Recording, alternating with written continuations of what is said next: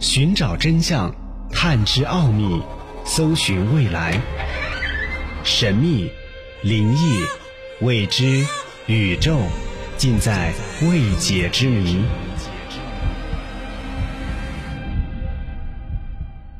欢迎收听《奥秘全接触之未解之谜》，我是肖峰。一九九四年六月，当所有人都在期待看到宇宙大碰撞，也就是苏梅克列维九号彗星事件，苏梅克列维彗星和木星出现碰撞的时刻，在中国却有另一个惊人的事件，激发了人们的好奇心，那就是凤凰山 UFO 事件。也被称为孟兆国事件。一九九四年五月末，在黑龙江五常县境内凤凰山林场，根据当地村民反映，凤凰山南坡停留着一个不明物体，有人还看见了这个不明物体在附近飞行。之后，事件主人公孟兆国也前去观看，却让他的身体出现了一些奇怪现象。孟兆国当时告诉村民说：“对方告诉他自己是离开木星基地来地球暂时避难的。”从此，这个事件吸引了无数学者和 UFO 爱好者们的好奇，纷纷都想要了解这一事件的来龙去脉。在后来，2005年7月，中央电视台《走进科学》栏目还曾经专题报道过凤凰山 UFO 事件。那么，凤凰山 UFO 事件到底怎么回事呢？我们就要把时间拉回到一九九四年。一九九四年五月末，在黑龙江五常县境内凤凰山林场，有当地村民反映，凤凰山南坡停留着一个不明物体，并且也有人看到它在附近飞行，但距离较远，并不知道这个物体到底是什么。当时也没有引起太多人的注意，直到六月六号，林场青年孟兆国在挖山菜时看到了这个物体。起初，孟兆国认为这个白色物体可能是气象预报气球，因为以前他曾经在山上拾到过。于是，孟兆国有了从上面弄点尼龙绳、割点胶皮用的想法。第二天，便约着侄女婿李红海，带着扳手。挖菜刀一同前往。六月七号中午十一点左右，二人看到在凤凰山南坡第二道山脊的岩石上停着不明飞行物体。凤凰山在当地是第二高峰，海拔一千六百三十三米，山顶有数千亩之大，缓缓平阔。根据这两人介绍，在距离物体一百八十到两百米处，看到这个物体不圆也不方。也不是椭圆，给他们的印象就是像是个倒着的问号或者小蝌蚪的样子，长约五十多米，高约两到三米，表面积大约在六百到七百平方米左右。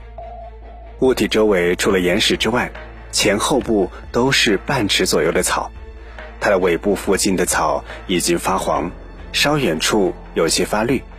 二人站在不明物体东往西北看。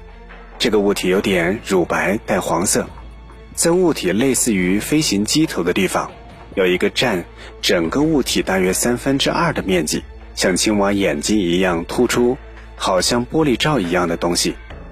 孟兆国发现，他曾经也在其他地方看到过白色的这样的部分，而没有看到另外三分之一类似于金鱼尾样的左右两边分叉的地方。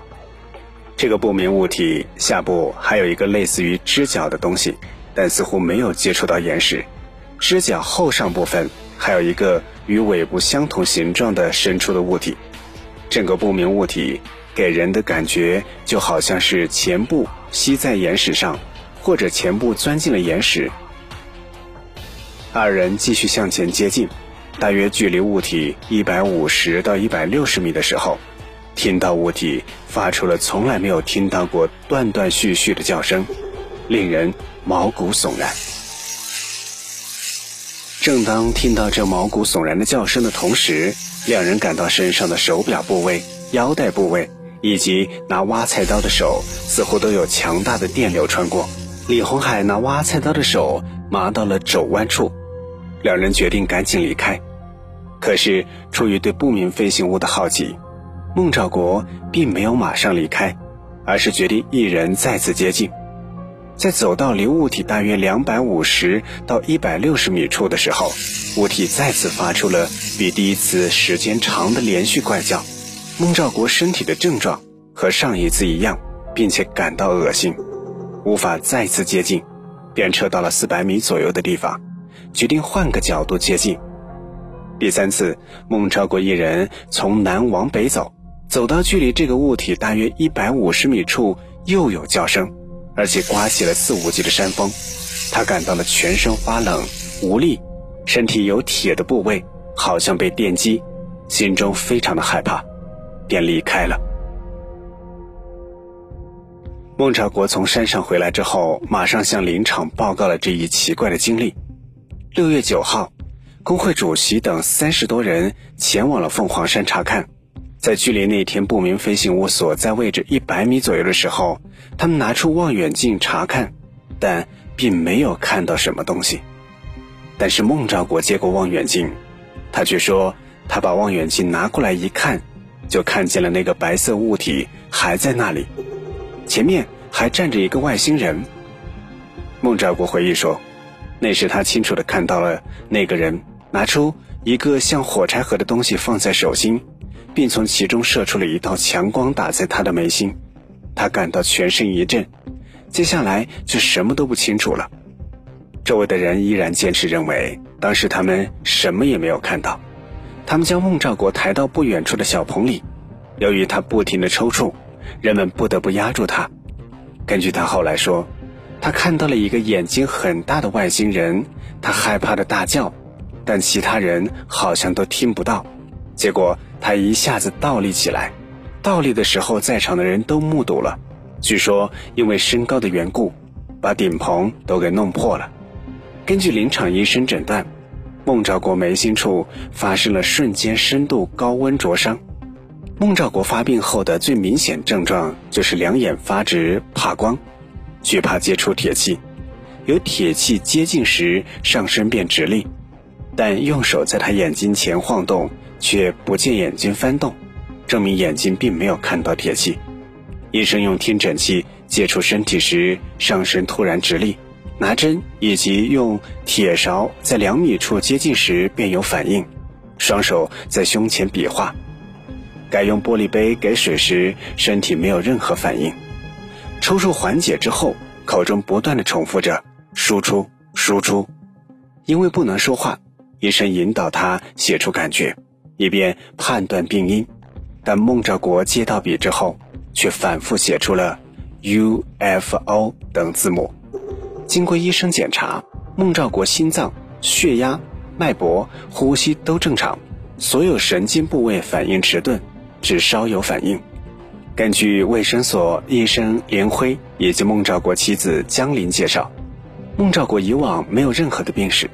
下午的时候，孟兆国稍微能够迈步走路，并送回家中。第二天早晨能吃饭，并能说话，但是没有记忆，全身脱了层皮。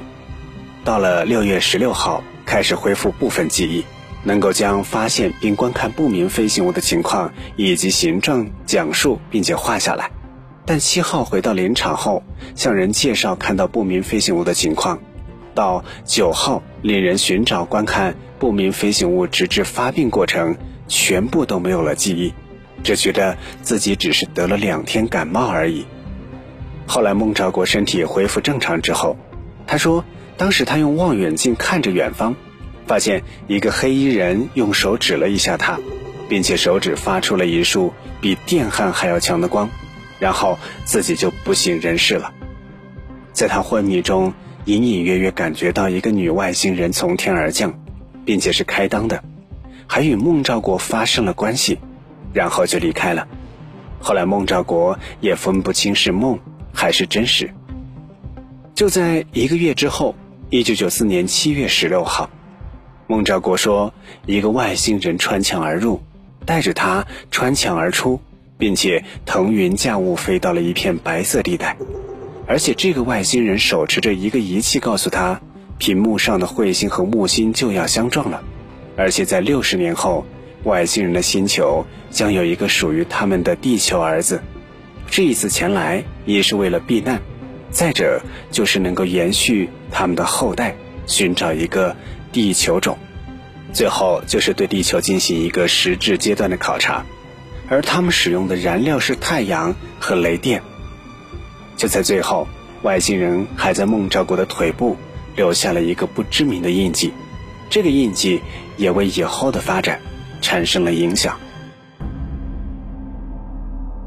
奥秘全接触之未解之谜。如果听完节目你有想说的，欢迎在我们的节目录音下方直接留言。